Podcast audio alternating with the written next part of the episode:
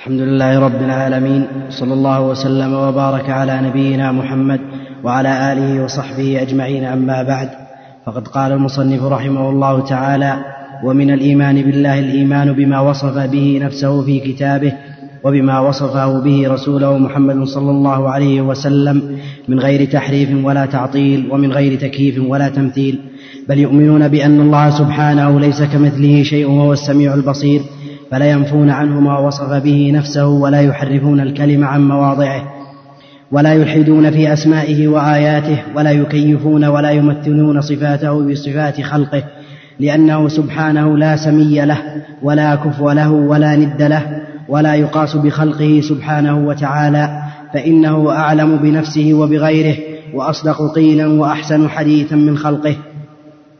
ثم رسل ثم رسله ثم رسله الحمد لله رب العالمين وصلى الله وسلم وبارك على عبده ورسوله نبينا محمد وعلى آله وصحبه أجمعين. أما بعد لما ذكر المؤلف رحمه الله تعالى مضمون هذه الرسالة وأنها في اعتقاد الفرقة الناجية المنصورة إلى قيام الساعة أهل السنة والجماعة التي ينبغي أن يعض عليها بالنواجذ وأن تراجع باستمرار لا سيما في هذه الأوقات التي كثرت فيها الشبهات ووصلت إلى زوايا وخبايا ما كانت تصل إليه قبل ذلك قبل وجود هذه الوسائل التي ابتلي الناس بها. فعلى الإنسان أن يتعاهد عقيدة السلف الصالح باستمرار. ولا يقول أنا درست درسنا في الدراسة النظامية في المرحلة الابتدائية درسنا كتب الشيخ محمد بن عبد الوهاب الأصول الثلاثة والقواعد وغيرها. ودرسنا أيضا في المتوسط والثانوي كتاب التوحيد والواسطية والحموية ودرسنا في الجامعة وفعلنا وتركنا. لا يكفي هذا لأن الشبه تتجدد وتتلون وتعرض اليوم بأسلوب وثوب وتعرض غدا بأسلوب آخر. وما فتئ المبتدع يعرضون شبههم فعلى طالب العلم أن يؤصل نفسه في هذا الباب تاصيلا متينا راسخا. لا تزعزعه هذه الشبهات. ولا يعتمد على هذا بل يصدق اللجأ إلى الله جل وعلا أن يثبته على قوله الثابت. لأن المسألة مسألة استدراج. اللي في أول الأمر يعتمد على ما تعلمه اولا ثم يستمر تلقى إليه شبهة وقد نسي الأصل الذي يؤول إليه ويرجع عليه من كلام أهل العلم المؤيد بالكتاب والسنة لأنه اعتمد على معلومات سابقة. ثم إذا ألقيت إليه الشبهة إن كانت واضحة من معلوماته التي استطاع ردها وإن كانت غير واضحة خفية ألبست لباس الحق مشت عليه. والإشكال أننا في زمان الشبهة تتقاذفنا. والأمواج تموج بنا ولذا يتردد كثير حتى من طلاب العلم في بعض الكلام هل هو حق أو باطل. فالإنسان المؤصل تأصيلا متينا على أساس قوي من الكتاب والسنة لا تضره هذه الشبهات. فعلينا العناية بهذا الشأن وعلينا أن نتعاهد هذا ونسأل الله جل وعلا أن يثبتنا على القول الحق. بعض الكتب يعني المبتدعة يتعاهدون كتبهم ويقرؤونها تجد مثلا المعتزلة ديدنهم النظر في تفسير الكشاف مثلا وفيه من الشبه ما لا يستطيع, رده أي شخص على مستوى معين إلا إذا بلغ من التأصيل والمتانة والنباهة والحذق في فهم هذه الشبه التي خفيت على بعض من ينتسب إلى العلم ولذا الذين أبرز شبه الزمخشري في كشافه من الاعتزاليات بالمناقيش. وقل مثل هذا أو أشد في تفسير الرازي مثلا عنده شبه قوية جدا تموج بطالب العلم لو إذا قرأه غير مؤصل. عنده شبه يجليها مثل الشمس سواء كان مما يعتقده هو ويسوقها على جهة التقرير أو مما لا يعتقده ويسوقه للرد عليه. يجلي الشبهة لكن الرد غالبا يكون ضعيفا. ضعيف. وهذا ما دعا بعض أهل العلم أنه يقول آه، أن يقول أنه أن الرازي يذكر الشبهة نقدا ويجيب عنها نسيئة. فطالب العلم عليه أن يعنى بعقيدة السلف الصالح من من من الأصول المعتمدة عند أهل العلم كهذا الكتاب ثم بعد ذلك يتقي هذه الكتب التي دس فيها السم فقد يشرب قلبه شبهة لا يستطيع أن يجيب عنها. فإذا كان من المنزلة بحيث يستطيع أن يرد هذه الشبه ويفندها هذا مطلوب أن يقرأ هذه الكتب ويرد عليها. وقد تولى أئمة الإسلام الرد على المبتدعة. تولوا الرد عليهم. وإن ترددوا في أول الأمر في ذكر الشبهة أو البدعة لأنه يقول هذه ترويج له ويكفينا أن ننشر الحق. ثم بعد ذلك لما شاعت هذه الشبهة وانتشرت في المسلمين اضطر إلى ذكرها. صار شيخ الإسلام يذكرها ويجيب عنها. يذكر هذه الشبهة ويجيب عنها. هذا واعتقاد الفرقة الناجية المنصورة إلى قيام الساعة. أهل السنة والجماعة الذين هم على الأثر من صحابة رسول الله صلى الله عليه وسلم ومن اهتدى واقتدى بهم إلى قيام الساعة. وهذا الوصف إنما هو لطائفة واحدة فرقة واحدة لا تحتمل التعدد. التعدد المبني على الاختلاف في هذا الباب التعدد المبني على الاختلاف. التعدد المبني على على الاختلاف في هذا الباب. لماذا؟ لأن لما قررنا أنهم أهل الحديث قد يقول قائل مثلا الطبري ليس من أهل السنة وليس من الفرقة الناجية. لماذا؟ لأنك قررت أنه الحديث والطبري مفسر. يقول لا هون على نفسك يا أخي. الطبري من كبار أئمة الحديث من كبار المحدثين. واقرأ في تفسير شوف الجادة التي سلكها. إنما تفسيره بالأثر. فليس معنى أننا نأخذ هذه الكلمة ونطبقها على المفهوم أو العرف السائد بيننا في التخصص في الحديث. وينبغي أن يتنبه لهذا. وهو الإيمان بالله وملائكته وكتبه ورسله والبعث بعد الموت الإيمان بالقدر خيره وشره. الأركان الستة التي جاءت في حديث أبي هريرة المتفق عليه قصة جبريل عليه السلام حينما سأل النبي عليه الصلاة والسلام عن الدين بأبوابه الثلاثة الإسلام والإيمان والإحسان. وجاءت أيضا في آيات من القرآن الكريم. ومن الإيمان بالله ومن الإيمان بالله. من هذه تبعيضية ولا بيانية؟ نعم. تبعيضية. لماذا؟ لأن الإيمان بما وصف الله به نفسه بعض الإيمان بالله. لأننا قلنا سابقا أن الإيمان بالله يتضمن الإقرار بوجوده والاعتراف به واعتقاد ذلك. نعم إفراده بالوحدانية بالربوبية والألوهية والأسماء والصفات. هذا الأخير بعض مما يطلبه الإيمان بالله جل وعلا فهي تبعيضية. ومن الإيمان بالله الذي ذكرنا أركانه ومن الإيمان بالله الإيمان بما وصف به نفسه في كتابه. الآن الأركان المذكورة الخمسة المعطوفة على الله جل وعلا هل هي أركان للإيمان بالله أو أركان للإيمان؟ أركان الإيمان التي الركن الأول منها الإيمان بالله. نعم. والركن الثاني الإيمان بالملائكة والثالث الإيمان بالكتب إلى آخره. من الإيمان بالله بعض الركن الأول من أركان الإيمان الإيمان بما وصف به نفسه. الإيمان بما وصف الله به نفسه في كتابه وبما وصفه به رسوله صلى الله عليه وسلم. هذا الباب الغيبي الذي مدح من اعتقده الذين يؤمنون بالغيب لأن الإيمان بالغيب هو الذي يدل على صدق الإيمان. أما الإيمان بالشهادة الشيء المشاهد هذا ليس فيه دلالة على صدق الاعتقاد والإذعان. يعني هل يمكن أن يقال آه، عليك أن تعتقد أن هذا هذه السارية موجودة أو أن الشمس طالعة أو غائبة؟ هذا إيمان بالشهادة. فلا يمدح به الإنسان لأنه مدرك بالحواس. لكن متى يمدح الإنسان؟ إذا آمن بالغيب. وإيمانه بالغيب الذي لا يدركه بحواسه ولا بعقله هذا هو الذي يمدح به. هذا هو الذي يمدح به لأنه يدل على أنه مؤمن فعلا. هواه تبع لما جاء به النبي عليه الصلاة والسلام. كثير من الناس الآن يناقش. لا بد أن يقنع بكذا. تقول النص من الكتاب والسنة يدل على لا بد أن أقتنع. ما تدخل العقل ولا تدخل المزاج ولا لا بد يقتنع. وقبل سنوات يسيرة عوام في مسجد يقرأ عليهم شخص من كتاب وهو ليس ببعيد منهم إلا أنه يقرأ.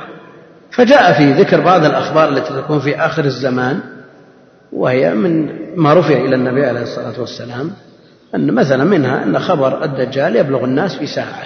قال واحد من الحاضرين شلون ساعة؟ الدنيا طويلة عريضة قال ما لك كلام هذا مرفوع للنبي عليه الصلاة والسلام. قال آمنا بالله وبرسوله يبلغ في ساعة. عرفنا إيمان أبي بكر وتصديق أبي بكر في الرحلة النبوية إلى بيت المقدس وإلى السماء هذا إيمان بالغيب لو يعرض اليوم إيش لما تزعزعت ثوابت الناس وعقائدهم بسبب ما سمعوه من شبهات وشهوات.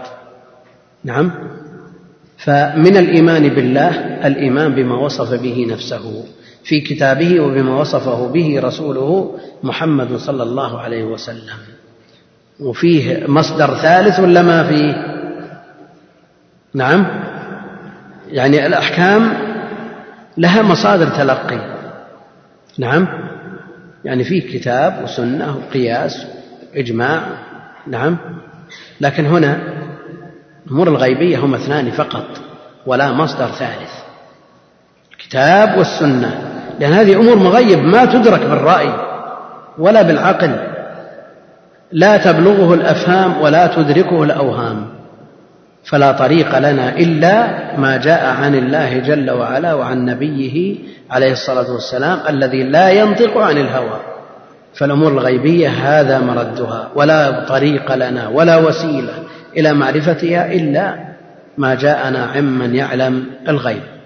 أما من لا علم له بالغيب فإنه لا يدرك هذا إلا ما أدركه وما أعلمه الله جل وعلا وما أطلعه عليه كالنبي عليه الصلاة والسلام. هناك أمور غيبية وهي من أقرب الأمور إليك. لا تستطيع أن تدركها. لو يقول لك قائل صف لي روحك التي بين جنبيك تستطيع أن تصفها؟ في أقرب من الروح؟ ما في أقرب من روحك التي بين جنبيك. لو قيل لك صف لنا روحك ما استطعت. لا تستطيع أن تصف الروح التي بها حياتك. وإذا خرجت من جسدك انتهيت. نعم. لا تستطيع. إلا بما أخبرك الله جل وعلا به. والذي أخبرك الله جل وعلا به مما مما يتعلق بالروح قوله جل وعلا ويسألونك عن الروح. نعم. قل الروح من أمر ربي. باب مغلق.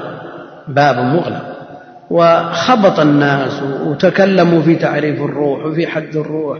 جسم لطيف فاعل تارك. وبعدين النهاية نرجع إلى الآية. وما أوتيتم من العلم إلا قليلا. قل الروح من أمر ربي. وما في جواب؟ أسد من هذا الإيمان بما وصف به نفسه. الله جل وعلا أثبت له صفات. لأنه لا يتصور موجود لا صفات له. لا يتصور موجود لا صفات له. هل يمكن أن نستبدل كلمة بما وصف به نفسه؟ نقول بما نعت الله به نفسه في كتابه. الفرق بين الصفة والنعت. إيش الفرق بينهما؟ ها؟ يعني النحاة حينما يعربون جاء زيد العاقل أحيانا يقولون صفة وأحيانا يقولون نعت. وهذا المعروف المتبادر أنهما في الجملة مترادفان لكن هناك فروق دقيقة بين الألفاظ التي يظن ترادفها فيقولون في الوصف أنه غير الملازم والنعت للوصف الملازم. هناك كتاب في هذا الباب اسمه الفروق اللغوية لأن من أهل اللغة من ينفي الترادف. ينفيه نفيا باتا. يقول ما في كلمة تساوي أخرى من كل وجه. وأوجد هذا الهلال العسكري في هذا الكتاب فروق دقيقة لا تخطر على بال كثير من الناس. بما وصف به نفسه في كتابه. الله جل وعلا ذكر صفات له في كتابه في القرآن. بعضها على سبيل الوصف وبعضها مما يؤخذ ويشتق من الأسماء وبعضها ما جاء على طريق الإخبار به. فعندنا النصوص في هذا مما يضاف إلى الله جل وعلا الاسم والصفة والخبر عن الله جل وعلا. فعندنا الصفة وهو أضيق الدوائر الاسم الاسم أضيق الدوائر بمعنى أنك لا تستطيع أن تشتق من الصفة اسم لكن الاسم الذي ثبت لله جل وعلا في كتابه وعلى لسان النبي عليه الصلاة والسلام نشتق منه صفة ولا عكس. نعم يليه الوصف هو الوصف الذي لا يوصف الله جل وعلا إلا بما أثبته لنفسه. وأما الإخبار عن الله جل وعلا فأمره أوسع عند أهل العلم. ولذا يختلفون في بعض الأحاديث وفي بعض النصوص هل جاءت على أساس أنها أسماء أو صفات أو مجرد إخبار عن الله جل وعلا. إن الله طيب لا يقبل إلا طيب. هل نقول إن من أسماء الله جل وعلا الطيب؟ أو نقول إن هذا خبر عن الله جل وعلا والخبر فيه سعة ولذا يتداول أهل العلم ما جاء في كتب اللغة مما يضاف إلى الله جل وعلا وليس له أصل لا من الكتاب والسنة. حينما يعرفون النية يقولون نواك الله بخير أي قصدك. هل يمكن أن نأخذ من هذا الكلام اسم نقول الناوي؟ نعم. أو أن الله يوصف بالنية؟ هذا مجرد خبر. هذا إذا قبلنا مثل هذا الكلام. توسعنا في قبول الأخبار وهذا منهج لبعض أهل العلم. خبر عن الله جل وعلا إن كان مما يليق به ويرادف ما جاء عنه قد يقبل. فدائرة الإخبار أوسع وأضيق منها الوصف والدائرة الضيقة التي لا تجوز بحال أن يتصرف فيها أو تقاس بغيرها أو تستنبط من غيرها دائرة الأسماء ما يمكن. بما وصف به نفسه في كتابه نفسه جاءت إضافة النفس إلى الله جل وعلا تعلم ما في نفسي ولا ما في نفسك. هذه إضافة إلى الله جل وعلا جاءت في القرآن تثبت. النفس لله جل وعلا بما وصف به نفسه. طيب هل نستطيع أن نقول بما وصف به ذاته؟ يعني أهل العلم بما فيهم شيخ الإسلام يقررون أن الكلام في الصفات فرع عن الكلام في الذات. فكما أن ذاته ليش لا تشبه الذوات فكذلك صفاته لا تشبه الصفات. فهل نقول لله ذات؟ ونشيل كلمة نفسه نضع ذاته. النفس ثبتت في القرآن لكن هل نستطيع أن نبدل بما وصف به نفسه بما وصف به ذاته؟ جاءت على لسان أئمة الإسلام. يعني شيخ الإسلام يقول فكما أن لله ذات لا تشبه الذوات له أيضا صفات لا تشبه الصفات. ممكن ولا ما ممكن؟ ها؟ نعم. الأصل نقتصر على ما جاء في القرآن لكن نعم. لا أنا ما نتكلم عن الصفات الذاتية. إحنا نتكلم نحلل كلام المؤلف. نعم. جينا كلمة بما وصف. هل نستطيع أن نشيل وصف؟ نقول نعت. وهل نستطيع أن, أن, أن نشيل كلمة نفسه ونضع ذاته؟ أو لا نستطيع. وعرفنا أن النفس ثابتة في القرآن. الذات جاءت بكثرة على لسان أهل العلم. ها؟ قولوا الذات الإلهية فهمت قصدي ولا ما فهمته نعم. نعم. ما يا أخي ما هو بتحريف. ما أنا بغير كتاب الشيخ لكن أقول هل نستطيع؟ مثلا أنت أردت أن تؤلف صرت مقام الشيخ وقلت ما أنا مقلد الشيخ في كل شيء وكلام مرادف لبعض لماذا لا أغير؟ ولا إحنا بنجي كلام من مبتدع وبنغير بكلام أهل السنة كلام الشيخ نفسه. يبدو أنكم ما فهمت ولا هدف اللي من أجله أوردت مثل هذا الكلام. لأنه يمكن ما يمر بنا مرة ثانية. الآن أنتم تبون شرح تحليلي وتفصيلي ولا إجمالي؟ أخي هذا طلب كثير من الإخوان. أن نحلل الكتاب تحليل يعني ما هي نعم. أنت؟ إيه. إيه. نعم. نعم. نحتاج إلى إثبات. نحتاج إلى إثبات لأن القاعدة التي قعدها الشيخ تلزمنا بهذا. ولا بد أن نمشي على جادة ما يصير كلامنا فيه مدخل لأحد. ها. على أي جنب؟ على أي جنب؟ كان في الله وذلك في ذات الإله. نعم. تقسيم الصفات إلى ذاتية وفعلية خبرية مسألة ثانية هذا متعلق بالصفات. لكن حينما يقول الشيخ رحمه الله الكلام في الذات فرع عن الكلام آه، الكلام في الصفات فرع عن الكلام في الذات. وحينما يرد على ألسنة بعض العلماء الذات الإلهية وذلك في ذات الإله هل نقول إن مثل هذا لا يمكن أن يقوله الصحابي بالرأي؟ فله حكم الرفع. مثل صفة العزم لله جل وعلا. صفة العزم لله جل وعلا في مذهب أهل السنة يختلفون. هل تثبت صفة العزم لله جل وعلا أو لا تثبت؟ القاعدة التي ننطلق منها أننا لا نثبت لله جل وعلا إلا ما أثبته لنفسه أو أثبته له رسوله عليه الصلاة والسلام. تبحث في نصوص الكتاب والسنة ما تجد إضافة السنة المرفوعة. إثبات صفة العزم لله جل وعلا. وشيخ الإسلام ساق القولين. قال أو الأول أنه لا نثبت صفة العزم لله جل وعلا لأنه لم يرد في عن الله ولا عن رسوله عليه الصلاة والسلام. الثاني وهو الأصح أننا نثبت صفة العزم لله جل وعلا. وذكر آثار منها قول أم سلمة في صحيح مسلم في كتاب الجنائز فعزم الله لي فقلتها. هل نثبت مثل هذا بكلام صحابي؟ نعم. قال هذا مما لا يدرك بالرأي فله حكم الرفع. فهل نقول مثل هذا الكلام فيما جاء وذلك في ذات الإله؟ نعم. المقصود أننا إذا أضفنا لله جل وعلا ذات مثل ما أضفنا له نفس. نعم. فنحتاج إلى دليل في هذا وفي هذا. في النفس وجدنا الدليل من القرآن. نحتاج إلى دليل من السنة على إضافة الذات إلى الله جل وعلا. كيف؟ المعاني ما يمكن ترد هنا يا أخي. نعم؟ ولا ما من لفظ إلا له معنى. نبدل الكلام برديف ما يجي. اللفظ لا بد أن نثبته كما جاء. آيات الصفات تمر كما جاءت عند أهل العلم.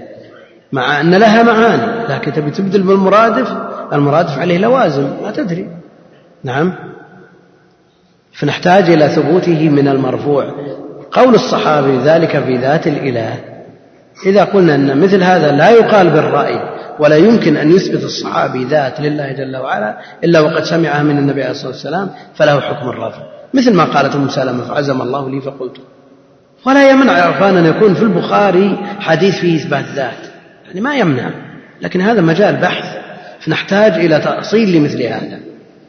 لأن في البداية لابد أن نأسس. صح ولا لا؟ إيه.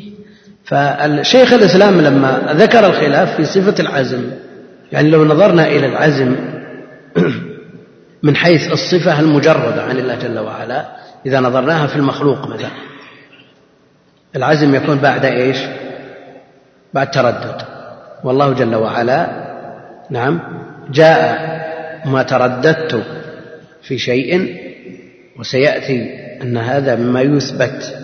لله جل وعلا على أنه صفة أو على أنه جاء على سبيل المقابلة والمشاكلة. وهذه الطريقة كلها معروفة عند أهل السنة. على كل حال يأتي ما يخص هذا إن شاء الله تعالى. عندنا مسألة الذات نحتاج إلى إثباتها من المرفوع. نحتاج إلى إثباتها. شوف. إلى الآن نقول لا بد من إثباتها بنص ملزم على ضوء ما قعده شيخ الإسلام رحمه الله تعالى. نص من كتاب أو سنة. هل ما ثبت عن الصحابة في مثل هذا له حكم ما ورد عن النبي عليه الصلاة والسلام باعتبار أنه لا يمكن أن يقال بالرأي؟ نعم. فيكون له حكم المرفوع فيقبل. لأن قررنا في أصل القاعدة أن ما عندنا مصادر إلا الكتاب والسنة. لأن أمور غيبية لا يدركها ولا الصحابة ما يدركونها بعقولهم إلا بتوقيف من النبي عليه الصلاة والسلام.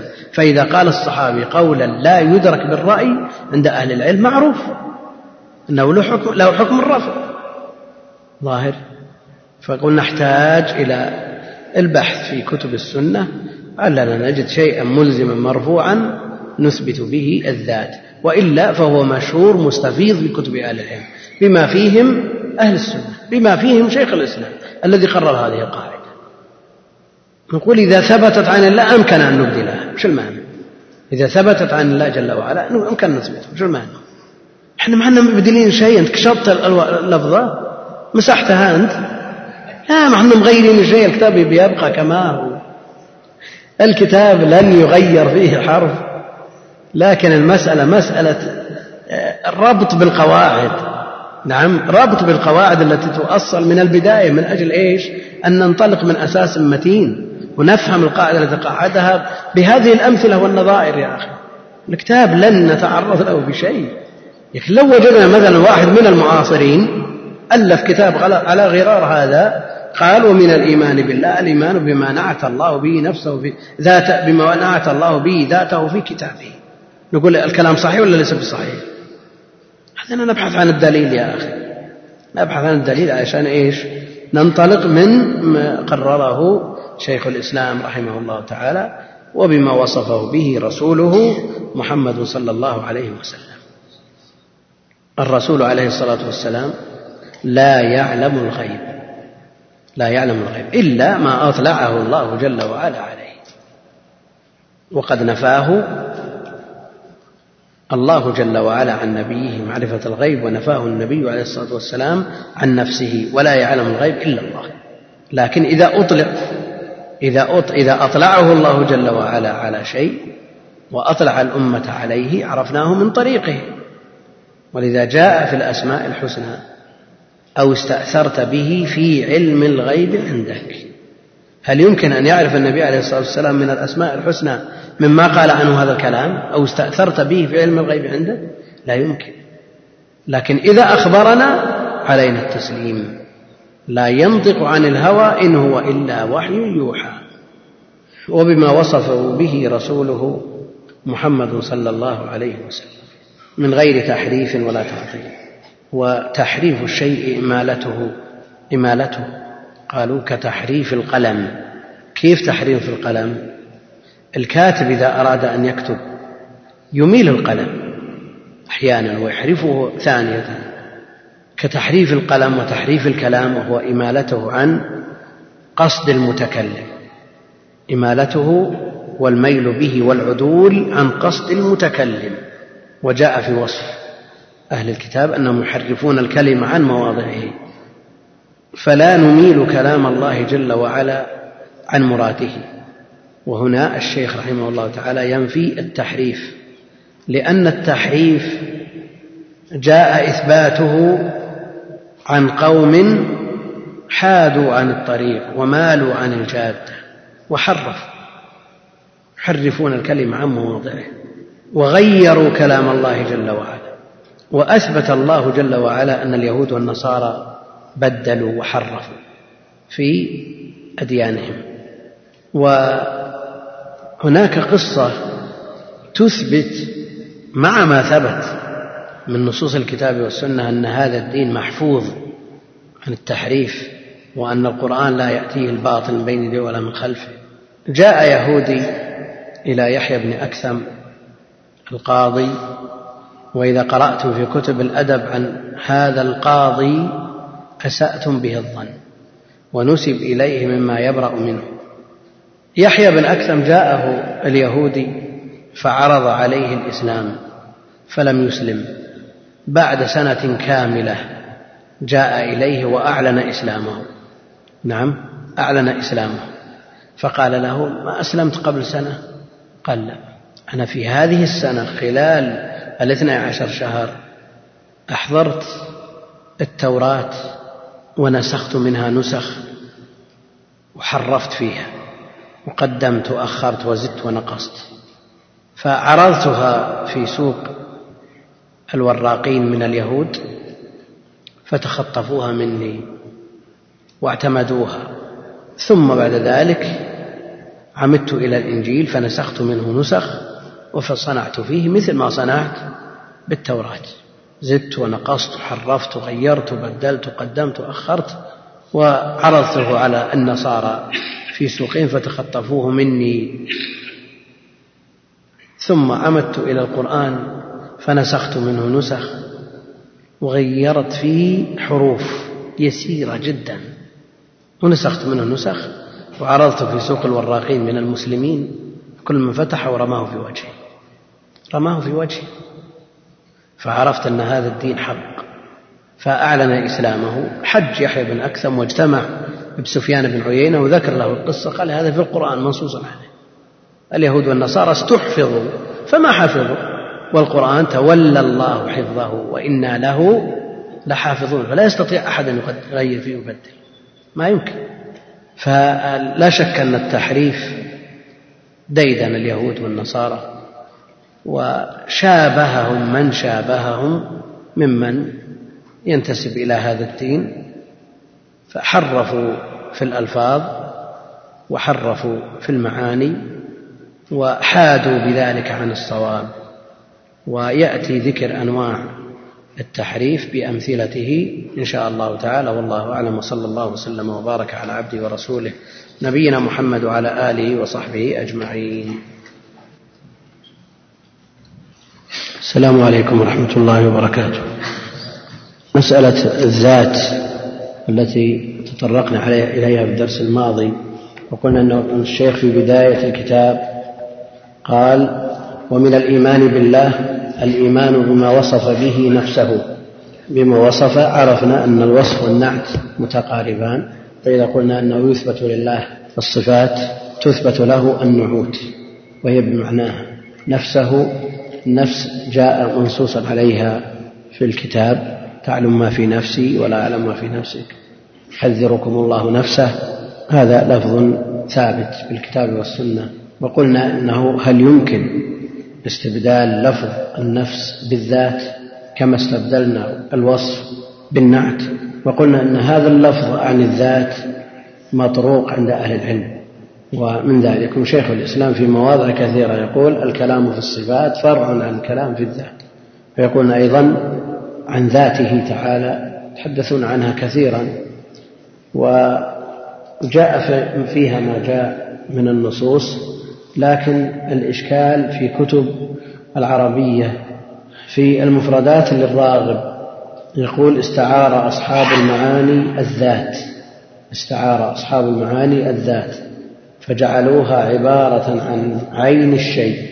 الأصل أن ذات مؤنث ذو فما كما يقال زيد ذو مال يقال هند ذات مال يعني صاحبة مال. هذا الأصل. يقول استعارها أصحاب المعاني استعار أصحاب المعاني الذات فجعلوها عبارة عن عين الشيء. جوهرا كان أو عرضا. ونقول ينتبه طالب العلم في مراجعة الكتب. سواء كانت كتب العربية أو كتب الغريب غريب القرآن أو غريب الحديث التي يقصد منها بيان معاني القرآن وبيان معاني السنة. ينتبه لما تأثر من هذه الكتب بالاصطلاحات الحادثة. وأنتم تسمعون كلام الراغب هنا جوهرا كان أو عرضا. والجوهر والعرض اصطلاح كلامي. لا أثارة عليه لا من كتاب ولا من سنة بل هو محدث. قال واستعملوها مفردة ومضافة إلى المضمر. مفردة كما تقول ذاتي وذات زيد وذاته وذاتهما إلى آخره. مضافة إلى المضمر بالألف واللام الذات. نعم. وأجروها مجرى النفس خاصة فقالوا ذاته ونفسه وخاصته وليس ذلك من كلام العرب. يعني التعبير بالذات عن النفس ليس من كلام العرب. هذا كلام من؟ كلام الراغب. وفي المصباح نقلا عن ابن برهان من النحاة يقول قول المتكلمين ذات الله جهل لأن أسماءه لا تلحقها تاء التأنيث. لأن أسماءه لا لأن أسماءه لا تلحقها تاء التأنيث. فلا يقال علامة وإن كان أعلم العالمين لأن التاء هذه تاء تأنيث زيدت للمبالغة. قال وقولهم الصفات الذاتية خطأ أيضا فإن النسبة إلى ذات ذووي لأن النسبة ترد الاسم إلى أصله. هذا كلامهم. وما قاله ابن برهان يقول صاحب المصباح وما قاله ابن برهان فيما إذا كانت فيما إذا كانت بمعنى الصاحبة. وما الأصل أن ذات للمؤنث مثل ذو للمذكر.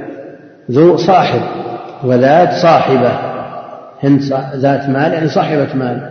يقول ما قاله ابن برهان فيما إذا كانت بمعنى الصاحبة. إذا كانت بمعنى الصاحبة فالتاء لا شك أنها تاء تأنيث. والوصف مسلم والكلام فيما إذا قطعت عن هذا المعنى يعني نقلت عن هذا المعنى فيما إذا قطعت عن هذا المعنى واستعملت في غيره بمعنى الاسمية. مثل عليم بذات الصدور عليم بذات الصدور والمعنى عليم بنفس الصدور أي ببواطنها وخفياتها وقد صار استعمالها بمعنى نفس الشيء عرفا مشهورا حتى قال الناس ذات متميزة وذات محدثة ونسبوا إليها على لفظها من غير تغيير. فنقول هذا كلام ذاتي أو صفة ذاتية فقالوا عيب ذاتي بمعنى جبلي وخلقي. قال صاحب المصباح بعد أن نقل كلام ابن برهان المتقدم قال الكلمة عربية. ولا التفات إلى من أنكر كونها من العربية. الكلمة عربية. ولا التفات إلى من أنكر كونها من العربية فإنها في القرآن وهو أفصح الكلام العربي وهو أفصح الكلام العربي. هذا كلام صاحب المصباح. إذا كان ثبوتها بالقرآن نعم عليم بذات الصدور هل المقصود به صاحبة الصدور؟ كما نقول بذوات الخدور صواحب الخدور؟ نعم بذاتها يعني بنفسها وما يجول فيها من الأمور الخفية. هذه ثبتت في القرآن وثبتت أيضا في السنة. روى البخاري من حديث أبي هريرة قال لم يكذب إبراهيم عليه السلام إلا ثلاث كذبات ثنتين منهن في ذات الله. وهنا لم يصرح برفعه. عن ابي هريرة قال لم يكذب إبراهيم عليه السلام إلا ثلاث كذبات ثنتين منهن في ذات الله. ولم يصرح برفعه. هل نقول هذا لو حكم المرفوع؟ لأنه لا يمكن أن يقال بالرأي. نعم. كيف؟ طيب. الآن استنباط الكذبات الثلاث من القرآن وما جاء في السنة ممكن ولا غير ممكن؟ فتحديد هذه الثلاث يمكن أن يقال بالرأي بالاستنباط والاستخراج من كلام الله ومن كلام رسوله عليه الصلاة والسلام.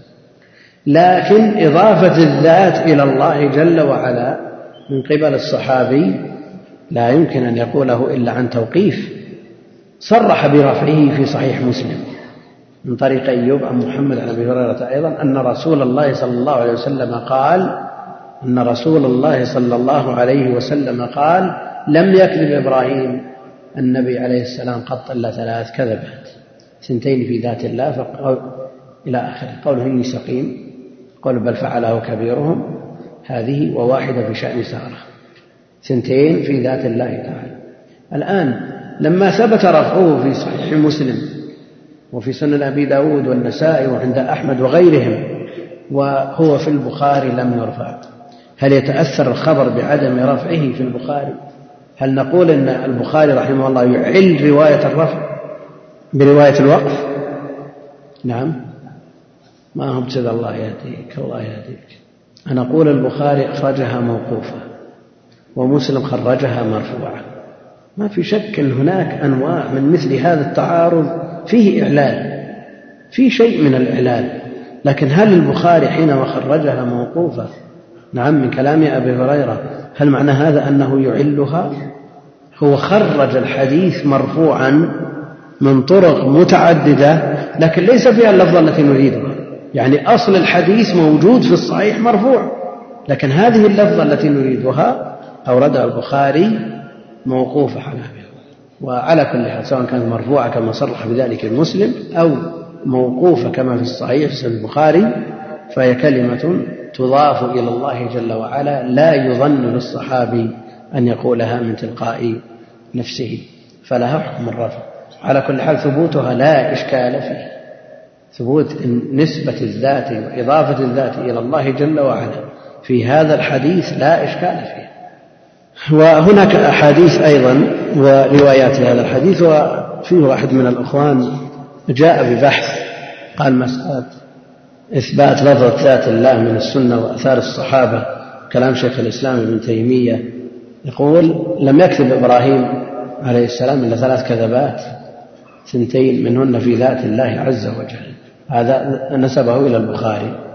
لم يكذب إبراهيم النبي عليه السلام قط إلا ثلاث كذبات ثنتين منهن في ذات الله في صحيح مسلم. وهذا هذان أشرنا إليهما. أن إبراهيم لم يكذب إلا في ثلاث ثنتين في ذات الله في السنن الكبرى للنسائي وهو موقوف على عبد الله بن عمرو. المهاجر من هجر ما نهى الله عنه والمجاهد من جاهد نفسه في ذات الله. يقول في مجموع الفتاوى لشيخ الإسلام ابن تيمية في الثامن عشر 280 وحكمه عند الكاتب صحيح. المجاهد من جاهد نفسه في ذات الله والكيس من دان نفسه قال ثابت. ونسبه إلى الفتاوى. وأيضا المجاهد من جاهد نفسه في ذات الله أيضا أضافه إلى الفتاوى في موضع آخر. وهناك أيضا قوله المجاهد من جاهد نفسه في ذات الله ثابت في كتاب تزكية النفس لشيخ الإسلام. عن عبد الله بن عباس قال فكروا في كل شيء ولا تفكروا في ذات الله.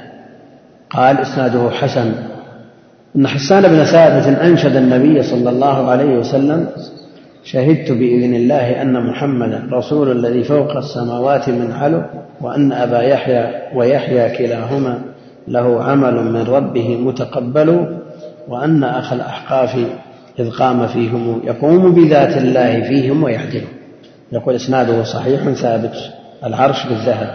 فقال النبي صلى الله عليه وسلم أن حسان بن ثابت أنشد النبي.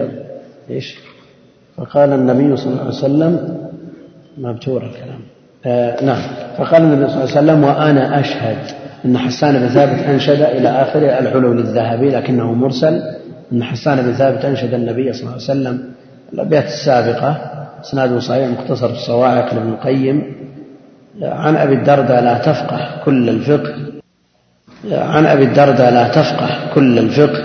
حتى تمقت الناس في ذات الله. رجال ثقات لأنه منقطع كما في فتح الباري لابن حجر. في ذكر المطالب العالية لابن حجر ضعيف خبر ضعيف إذا جمع الله عز وجل الخلائق يوم القيامة. نادى مناد أين أهل الفضل؟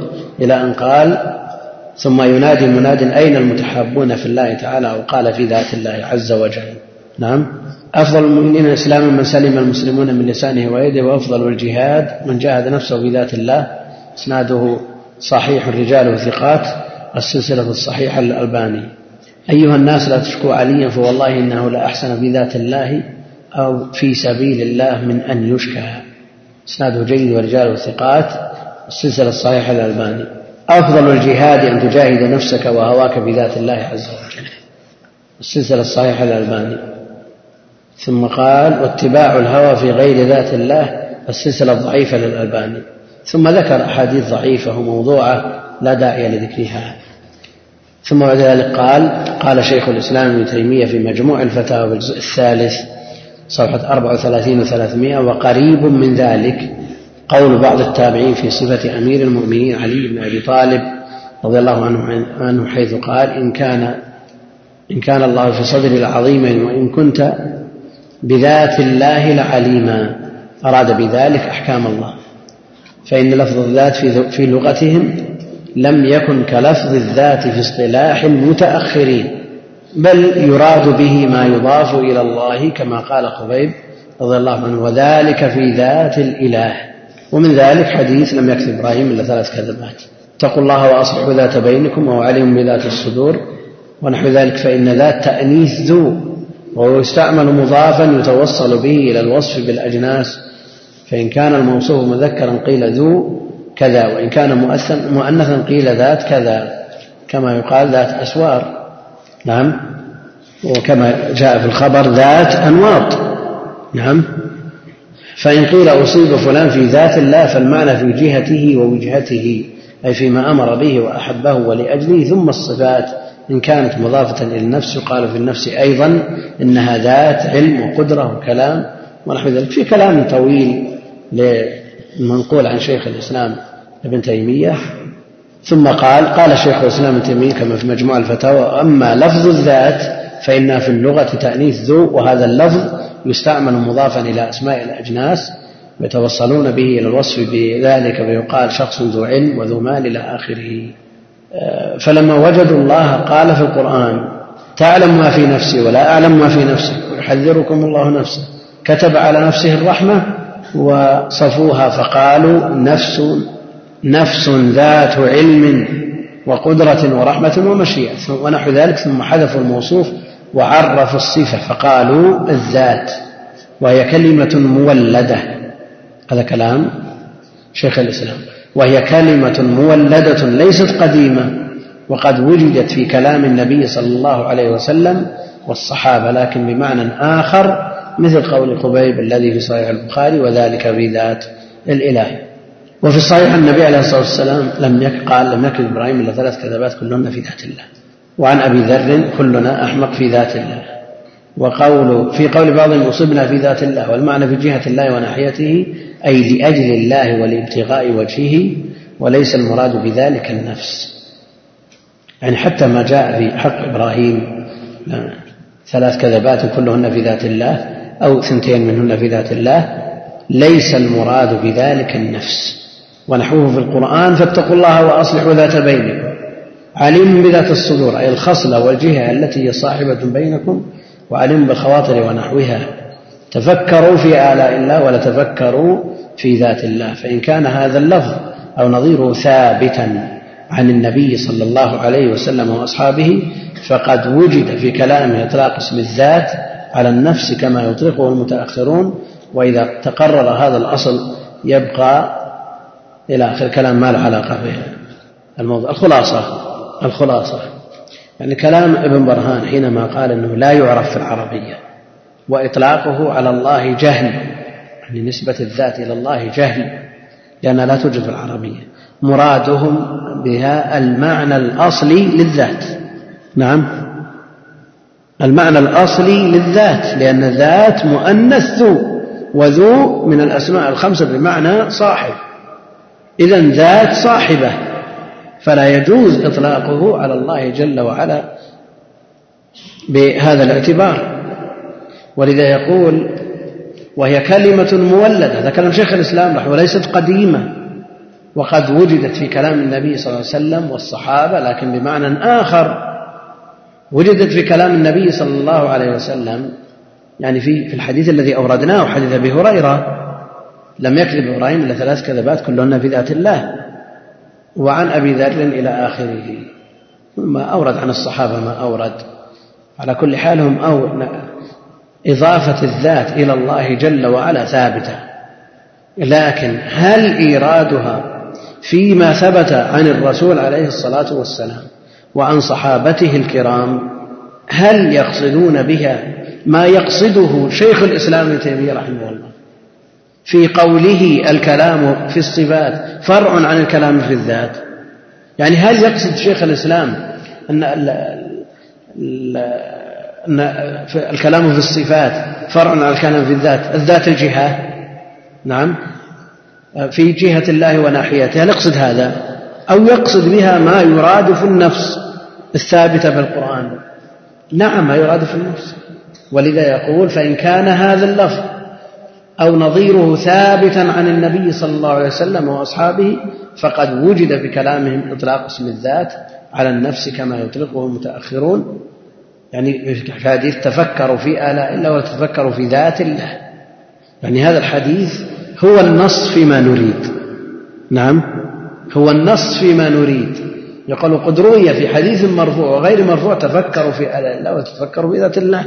تصديره من قبل شيخ الإسلام بصيغة التمريض يدل على أنه لا يجزم بثبوته ولذا قال بعد ذلك فإن كان هذا اللفظ أو نظيره ثابتا عن النبي صلى الله عليه وسلم وأصحابه فقد وجد في كلامهم إطلاق اسم الذات.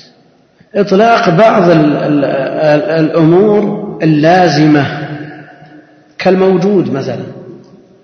الموجود. نعم. وأيضا الشيء لا شيء أغير من الله. في رواية لا أحد أغير من الله. المقصود أن مثل هذه الأمور يتحرى فيها وهذا الشيخ الإسلام كأنه يتردد في إثبات الذات لله جل وعلا مع أنها واردة في كلامه كثيرا. وعلى كل حال إن ثبت تفكروا في وتفكروا بذات الله لا إشكال. وأيضا الحديث الثابت عن أبي هريرة في الصحيحين وغيرهما ثنتين منهم منها في ذات الله فالذات إضافتها إلى الله جل وعلا لا إشكال فيها. لكن هل إضافتها يراد بها ما يراد بالنفس ما يراد في النفس كما هو في إطلاق كثير من المتأخرين حتى شيخ الإسلام منهم. نعم.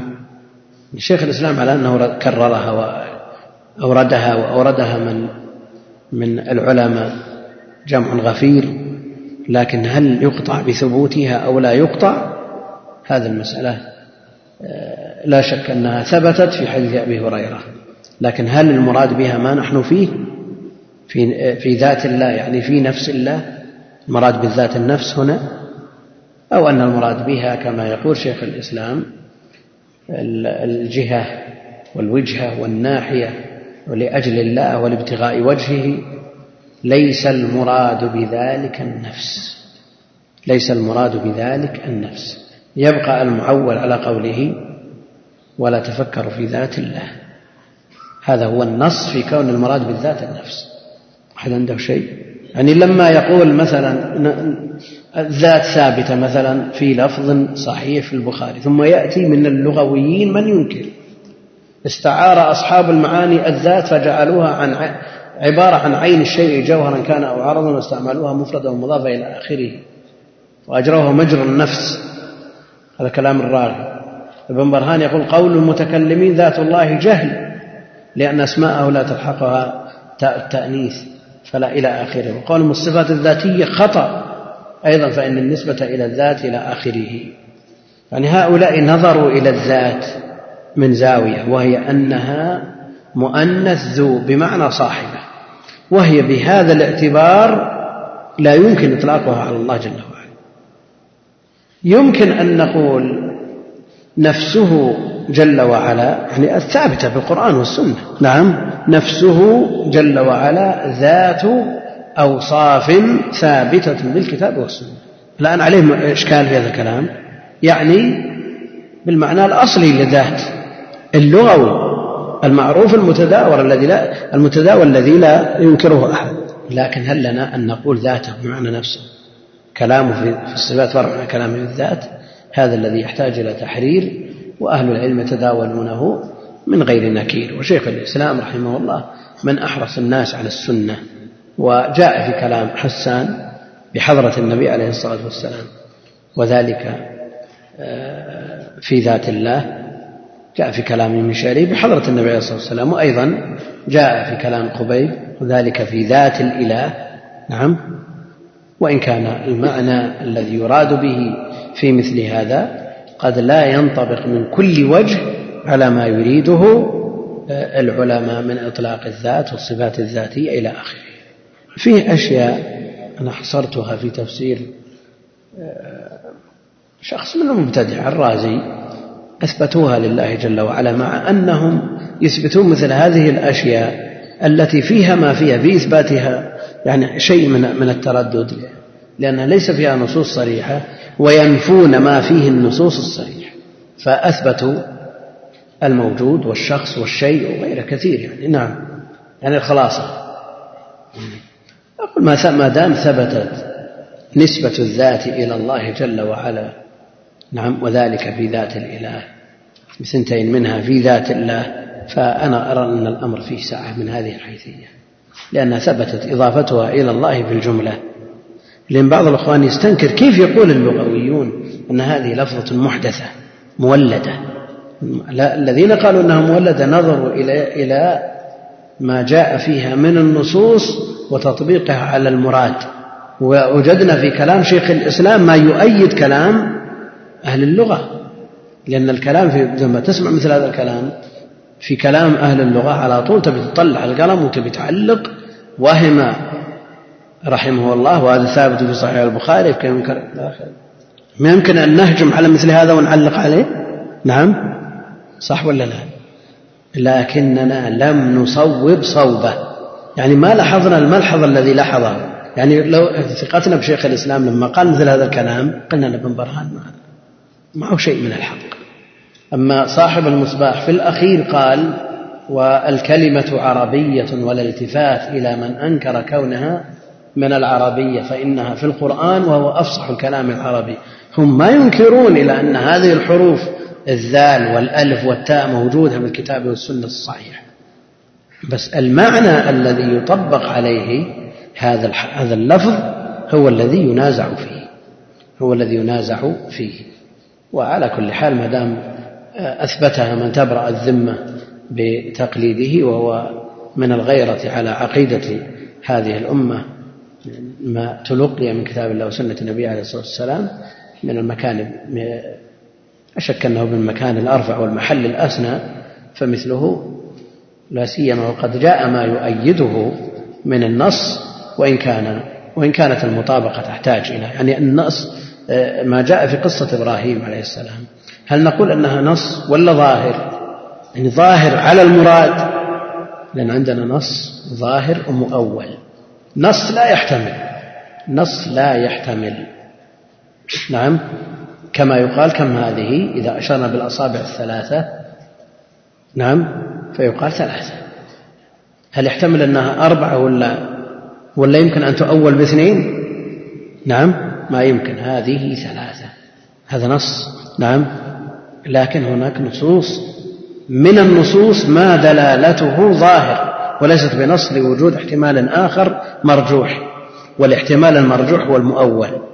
لا ولا يمكن أن يصار إلى المؤول إلا مع قرينة تصرف عن إرادة المعنى الراجح. نعم. إيه نريد دليلا على إرادة النفس. دليل شرعي على إرادة النفس. نعم. الآن لو شلنا في حديث إبراهيم شلنا الذات وجعلنا مكانها النفس. هل نقول أن ثنتين منها في نفس الله؟ ما يستقيم. وهذا هو الملحظ الدقيق الذي ينبغي أن يراعى في مثل هذه الأمور. يعني بالإمكان تمرر هذه وتسعين بالمئة من الناس ما هم منتبه. لكن هذه الملاحظ الدقيقة ينتبه لها شيخ الإسلام رحمه الله. ولذلك أورد حديث تفكر في آلاء الله ولا تفكروا في ذات الله يقول فإن ثبت الخبر أثبتنا الذات لله جل وعلا. طيب. كلامه رحمه الله الذي يقوله ويكرره هو وغيره الكلام في الصفات فرع عن الكلام في الذات. هل معنى هذا أنه يثبت من خلال هذا الكلام ذات لله جل وعلا أو أنه يخبر عن ذات الله جل وعلا التي هي نفسه؟ فإذا قلنا أنها خبر عن الله جل وعلا فدائرة الخبر أوسع. ويأتي شيء من هذا إن شاء الله تعالى تفصيلا. فعلى كل حال شيخ الإسلام رحمه الله تعالى ممن تبرأ الذمة بتقليده يقول من الإيمان بالله الإيمان بما وصف به نفسه. جاء سؤال يقول إذا كان تعريف الإيمان نعم قول باللسان واعتقاد بالجنان وعمل بالأركان فهل يشمل هذا التعريف هل يشمل هذا التعريف الأركان الستة؟ أو أنه خاص بالإيمان بالله جل وعلا. نعم. نعم. في سؤال برد هنا؟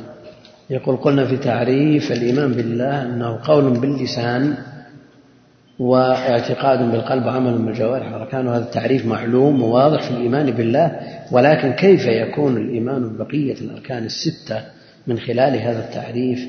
نرجو التوضيح.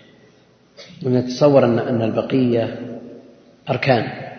فهل من لازم كون الحد جامعا مانعا أن يتناول جميع الأركان؟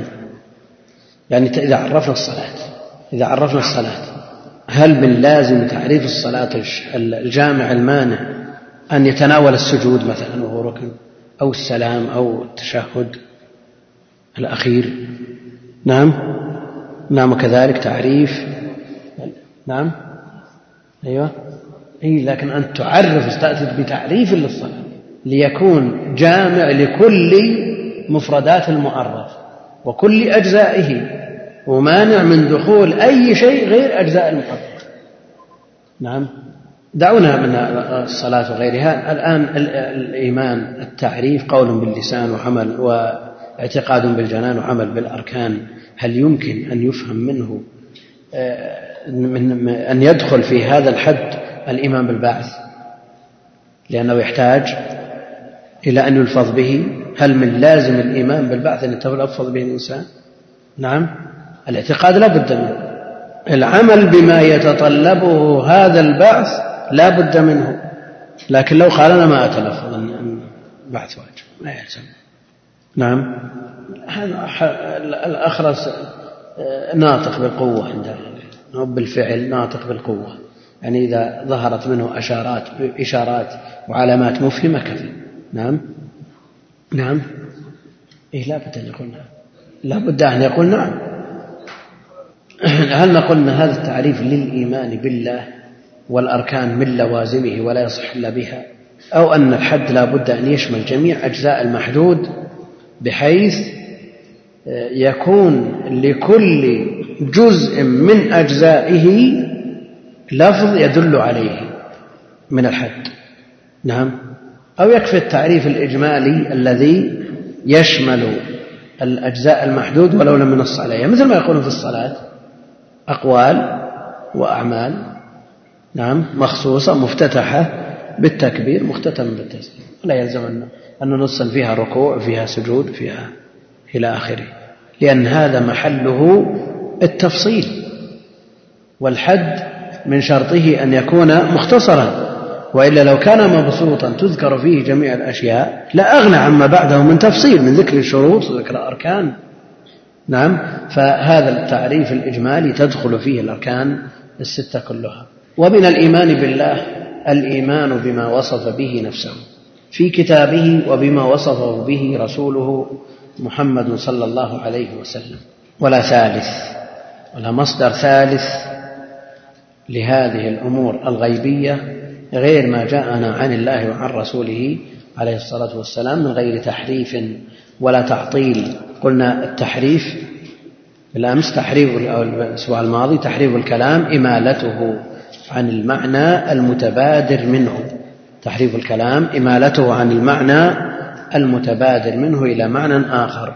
لا يدل عليه اللفظ لا يدل عليه اللفظ لكن التحريف الذي ارتكبه المبتدعة لا يدل عليه اللفظ أصلا؟ نعم. أو يدل عليه دلالة بعيدة يعني معناه أنه مرت... لأن اللفظ الذي يحتمل أكثر من معنى أو أكثر فيه أكثر من احتمال. احتمال راجح وهو الظاهر واحتمال مرجوح وهو المؤول فهم يسلكون الاحتمال المرجوح. والأصل أنه لا يعول على الاحتمال المرجوح إلا إذا وجد قرينة تمنع من إرادة الاحتمال الراجح. فتحريف الكلام إمالته عن المعنى المتبادل منه إلى معنى آخر لا يدل عليه اللفظ إلا مع احتمال مرجوح. يعني جاءت اليد نعم ويراد بها النعمة. هل لك عليه من يد تربها؟ هل لك عليه النعمة؟ لكن بل يداه مبسوطتان. هل يمكن أن يلجأ إلى تأويل اليد بالنعمة في مثل هذا النص؟ لماذا؟ لأن التثنية تمنع. تمنع من إرادة النعمة. هل يقال إن أن نعمة أن نعمتيه نشيد أو نقول بل نعمتاه مبسوطتان. تيجي, تيجي يمكن تجي هذه؟ لا يمكن. لأن لأنه يوجد أولا الاحتمال الراجح هو الأصل ولا يجوز العدول عنه إلى الاحتمال المرجوح إلا لقرينة تمنع من إرادة المعنى الأصلي. نعم الأمر الثاني أن التثنية تمنع من إرادة الاحتمال المرجوح. نعم إلا احتمال المرجوح ويكون في اللفظ تحريف يكون في اللفظ. مثل؟ نعم ماذا قالوا؟ لا هذا معنوي ما هو بلفظي نعم. لكن هل هذا معنى هذا لفظي ولا معنوي؟ لا لفظ معنوي هذا. هل يستطيعون أن ينطقون آه، الرحمن على العرش استولى؟ هم يقولون كذا؟ أو يحرفون المعنى من استوى إلى استولى؟ إذا هو تحريف معنوي. التحريف اللفظي مثل كلم الله موسى تكليما. يقولون كلم الله موسى تكليما. لكن هل يستطيعون أن يتصرفوا في قوله جل وعلا وكلمه ربه؟ يمكن؟ لا يمكن. وهذه بالنسبة لهم طامة. لا يستطيعون أن يحرفوها كما حرفوا الآية الأولى. وحرفوا معنى التكليم. كلم. الكلم يأتي بمعنى الجرح. الشهيد يأتي وكلمه يدمي. يعني جرحه. قالوا جرحه. كلم الله موسى جرحه قالوا بأظافير الحكمة. شو الكلام هذا؟ يعني ارتكاب يعني إغراب شديد وما الداعي إليه. يعني فروا من شيء ووقعوا في ما هو أسوأ منه. هم تصوروا أن مثل هذه الأمور تقتضي مشابهة الخالق بالمخلوق ففروا إلى أن عطلوا الله جل وعلا من صفاته وما أثبته لنفسه. هناك تحريف معنوي مثل ما حرفوا معنى استوى إلى استولى وهذا سيأتي كله إن شاء الله تعالى بالتفصيل في الآيات السبع من غير تحريف ولا تعطيل التعطيل الترك والإهمال بئر معطلة يعني متروكة نعم مهملة والمراد به هنا نفي الصفات الإلهية نفي الصفات الإلهية وإنكار نفي الصفات الإلهية وإنكار قيامها بالله جل وعلا. هذا التعطيل. فالمعطلة الجهمية نفوا الصفات الإلهية وإضافتها إلى الله جل وعلا. وقد أثبتها الله جل وعلا لنفسه في كتابه وعلى لسان نبيه عليه الصلاة والسلام. وهناك تعطيل كلي مثل تعطيل الجهمية حيث نفوا الأسماء والصفات وتعطيل المعتزلة الذين نفوا الصفات وإن أثبتوا الأسماء وتعطيل جزئي كتعطيل الأشاعرة الذين نفوا بعض الصفات وأثبتوا بعضا. من غير ولا تكييف الثالث ومن غير تكييف ولا تمثيل. من غير تكييف ولا تمثيل. التكييف اعتقاد أن صفاته تعالى اعتقاد أن صفاته تعالى على كيفية كذا أو يسأل عنها بكيف. لأن عندنا لفظ لفظ له معنى وله كيفية. لفظ له معنى وله كيفية. الرحمن على العرش استوى. عندنا هذه الآية التي جاءت في مواضع مواضع من كتاب الله جل وعلا. استوى. إذا قال المبتدع استولى نعم دخل في التحريف ومن ورائه التعطيل لأنه عطل المعنى الحقيقي ولو أثبت غيره مما لا يريده الله جل وعلا. فهو معطل ومع ذلك هو محرف. حرف أو عطل ثم حرف لكي آه، يمشي تعطيله. نعم لا بد أن يجيب عن, عن, عن ما ثبت عن الله جل وعلا.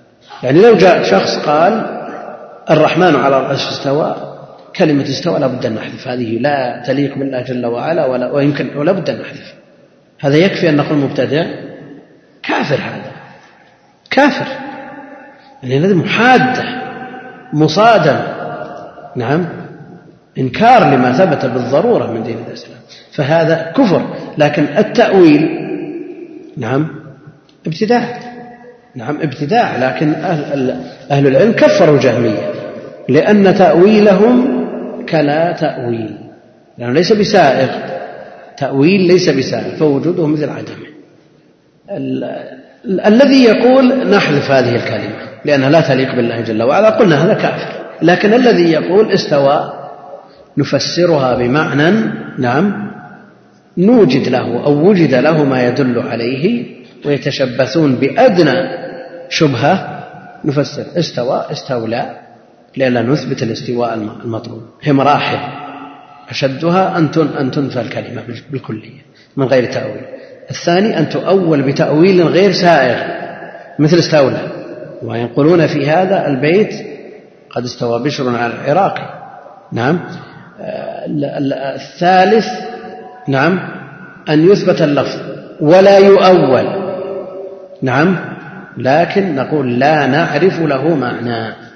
لا نعرف له معنى الرحمن على العرش استوى متشابه لا نعرف له معنى هذا يسمى عند أهل العلم تفويض.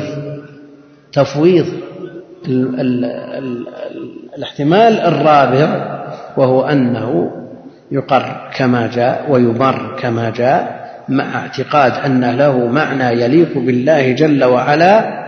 نعم. لكن هناك ما بعده من طلب الكيفية أو تصور الكيفية والتعبير عن كيفيته أو السؤال عنه بكيف هذا هو إيش؟ التكييف. فاعتقاد أن صفاته تعالى على كيفية كذا لو قال مثلا كيف استوى مثلا؟ ثم يجيبه مجيب بأنه استوى كما يستوي كذا فهم كيفوا. نعم. مع والتكييف يصاحبه تشبيه. نعم. أو يسأل عنها بكيف. ولذا جاء في جواب الإمام مالك وأم سلمة وغيرهما الاستواء معلوم؟ يعني معلوم المعنى ما هو طلاسم أو كأنه من لغة أخرى. معلوم الاستواء معلوم والكيف مجهول.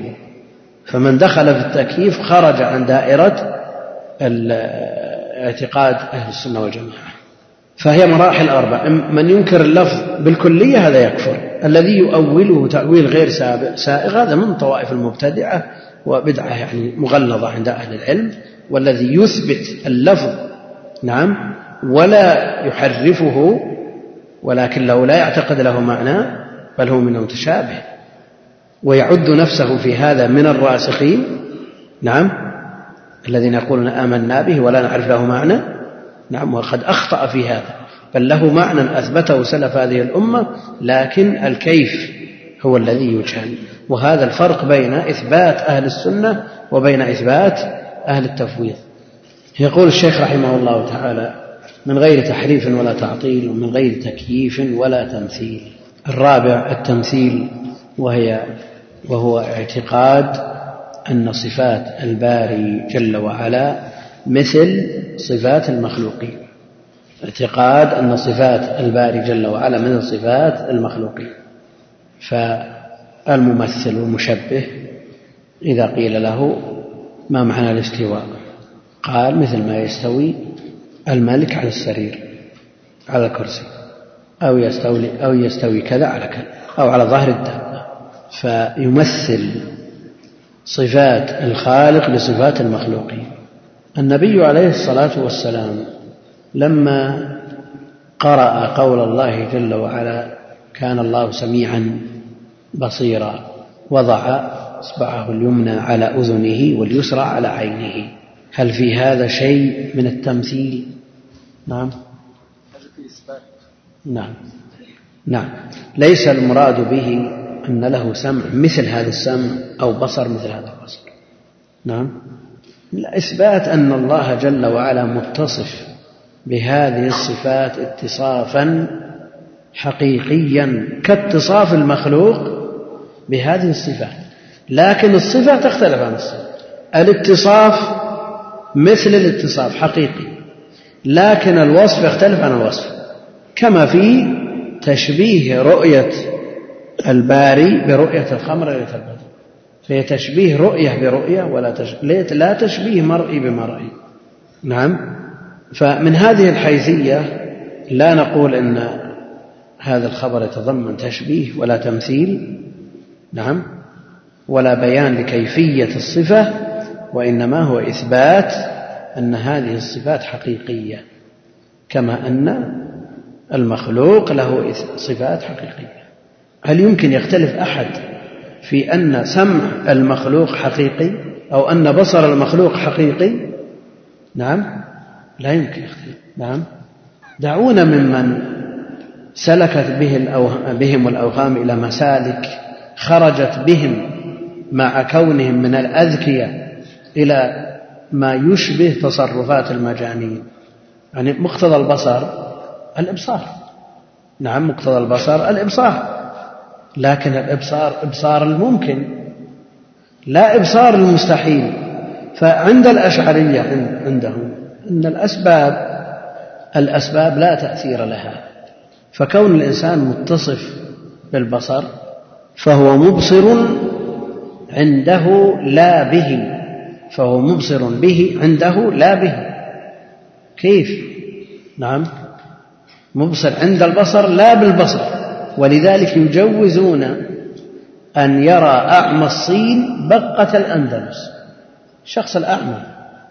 وهو بالصين في أقصى المشرق أن يرى البقة صغار البعوض وهي بالأندلس. لماذا؟ لأن البصر سبب للرؤية والإبصار يحصل عنده لا به كما أن الري يحصل عند الشرب لا به. وهذا متى وصلوا إلى أن يقولوا مثل هذا الكلام؟ بعد أن ظلوا في أول الطريق لزمت عليهم اللوازم وألزموا بها ثم التزموها من باب المحافظة على الأصول التي اعتمدوها فوصل بهم الأمر إلى هذا الحد ولذلك يحرص الإنسان كل الحرص على التمسك بالسنة. لأنه إذا زل يترتب على هذا الزلل لوازم يناقش بها وقد تأخذه العزة بالإثم فيصر على هذا اللازم. ثم يلزم عليه لازم آخر وعند المناظرة والمناقشة يصر عليه فيصر فيتمسك بلازمه. ولا من يتصور أن شخص يسجد لله يقول سبحان ربي الأسفل صلى الله السلامة والعافية وهل هذه أول كلمة قالها؟ ليست أول كلمة قالها. لكن وصل به الأمر إلى هذا الحد لأنه قال كلام ضل فيه عن السنة وخذل باعتبار بعده عن تحكيم الوحيين ثم ألزم بهذه اللوازم فالتزمها ما له ما فر إلا أن يلتزم أو يرجع.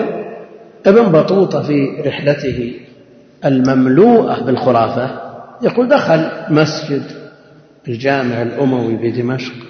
فوجد شخصا يخطب ووصفه بكثرة العلم مع نقص في العقل ويعني بذلك شيخ الإسلام ابن تيمية يخطب على منبر دمشق وقال إن الله ينزل كنزول هذا فنزل من المنبر نزل من المنبر.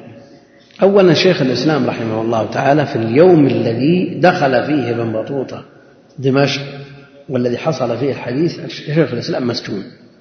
مسجون. ألا يمكن أن يقول قائل أن شيخ أن هذا الكلام لو ثبت عن شيخ الإسلام أنه يكون من باب إثبات الحقيقة للنزول كإثبات حقيقة السمع والبصر بالإشارة إليهما من المخلوق. يمكن أن يقال هذا ولا ما يمكن؟ يعني النزول حقيقي ليس بالمجاز. كنزول هذا حقيقة. مع أنه لا يمكن إثباته لشيخ الإسلام شيخ الإسلام منه بريء. لكن على سبيل التنزل ألا يمكن أن يقال هذا أو يقتصر على ما ورد في مثل هذا الباب. نعم الاقتصار على ما ورد هو الأصل. فلا ينزل أحد يقول أن الله ينزل مثل نزوله لأنه إذا قبل من من من المصدر الشرعي من النبي عليه الصلاة والسلام وحمل على وجه يتسق مع ما جاء عن الله جل وعلا فغيره عليه الصلاة والسلام لا يدرك ما وراء هذه الألفاظ لأنها أمور غيبية. المقصود أن مثل هذا يقتصر فيه على ما ورد.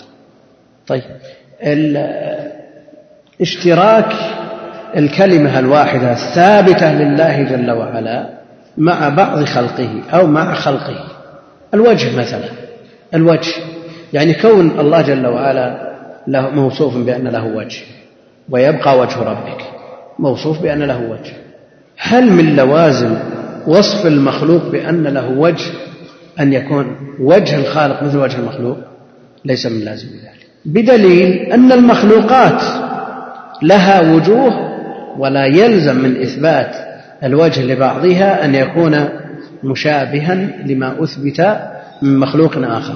فمثلا الإنسان له وجه الحمار له وجه الكلب له وجه القرد له وجه وهذه كلها مخلوقة يعني لو قيل بتقاربها إلى حد ما هو بعيد بينما لا نسبة ولا تقارب بين الخالق والمخلوق.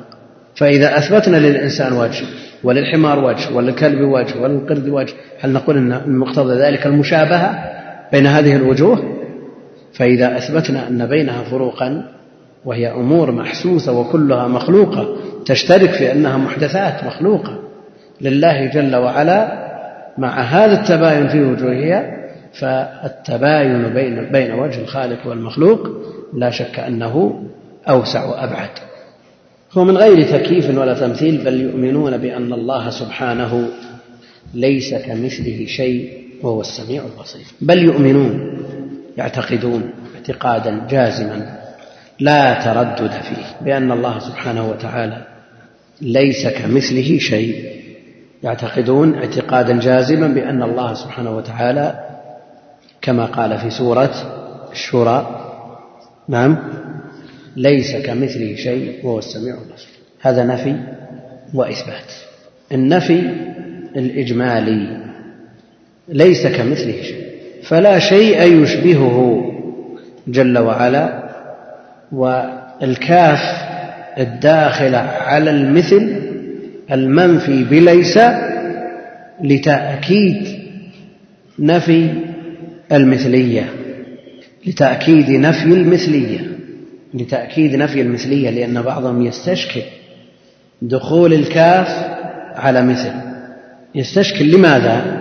لأن مثل كافية والكاف بمفردها كافية فلماذا يجمع بينهما وإذا نفينا مثل المثل هل معنى هذا أننا نثبت المثل؟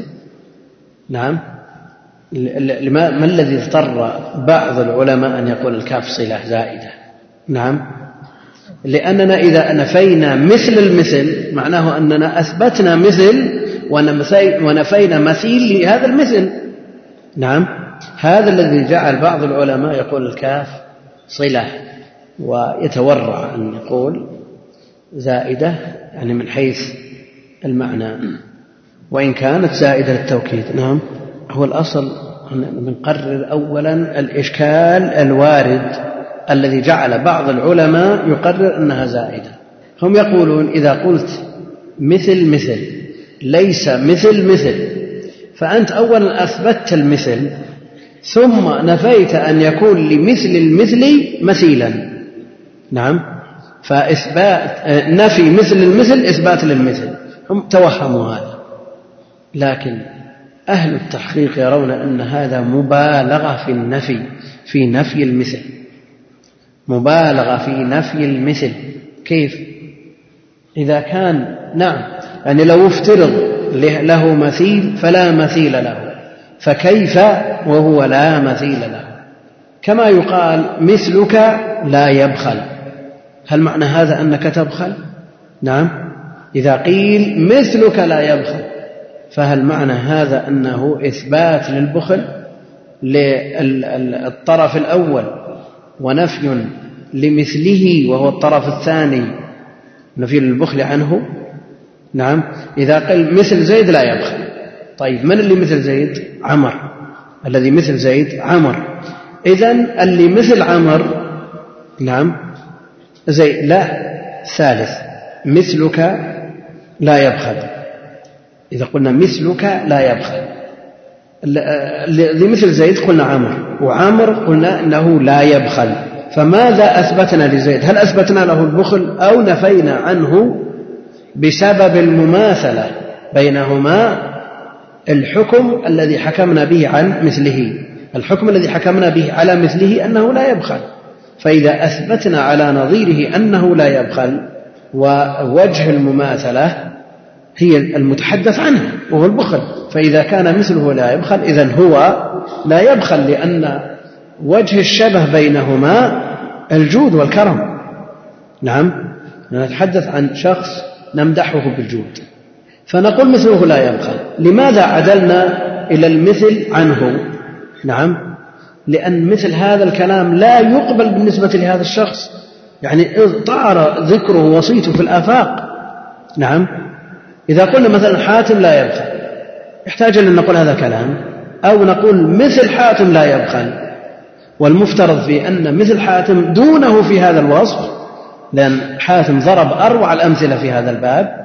فمثله دونه في هذا الوصف. فإذا كان مثله الذي هو دونه في هذا الوصف لا يمكن أن يتصف بالبخل إذا المقيس عليه وهو أدخل في وجه الشبه نعم من باب أول.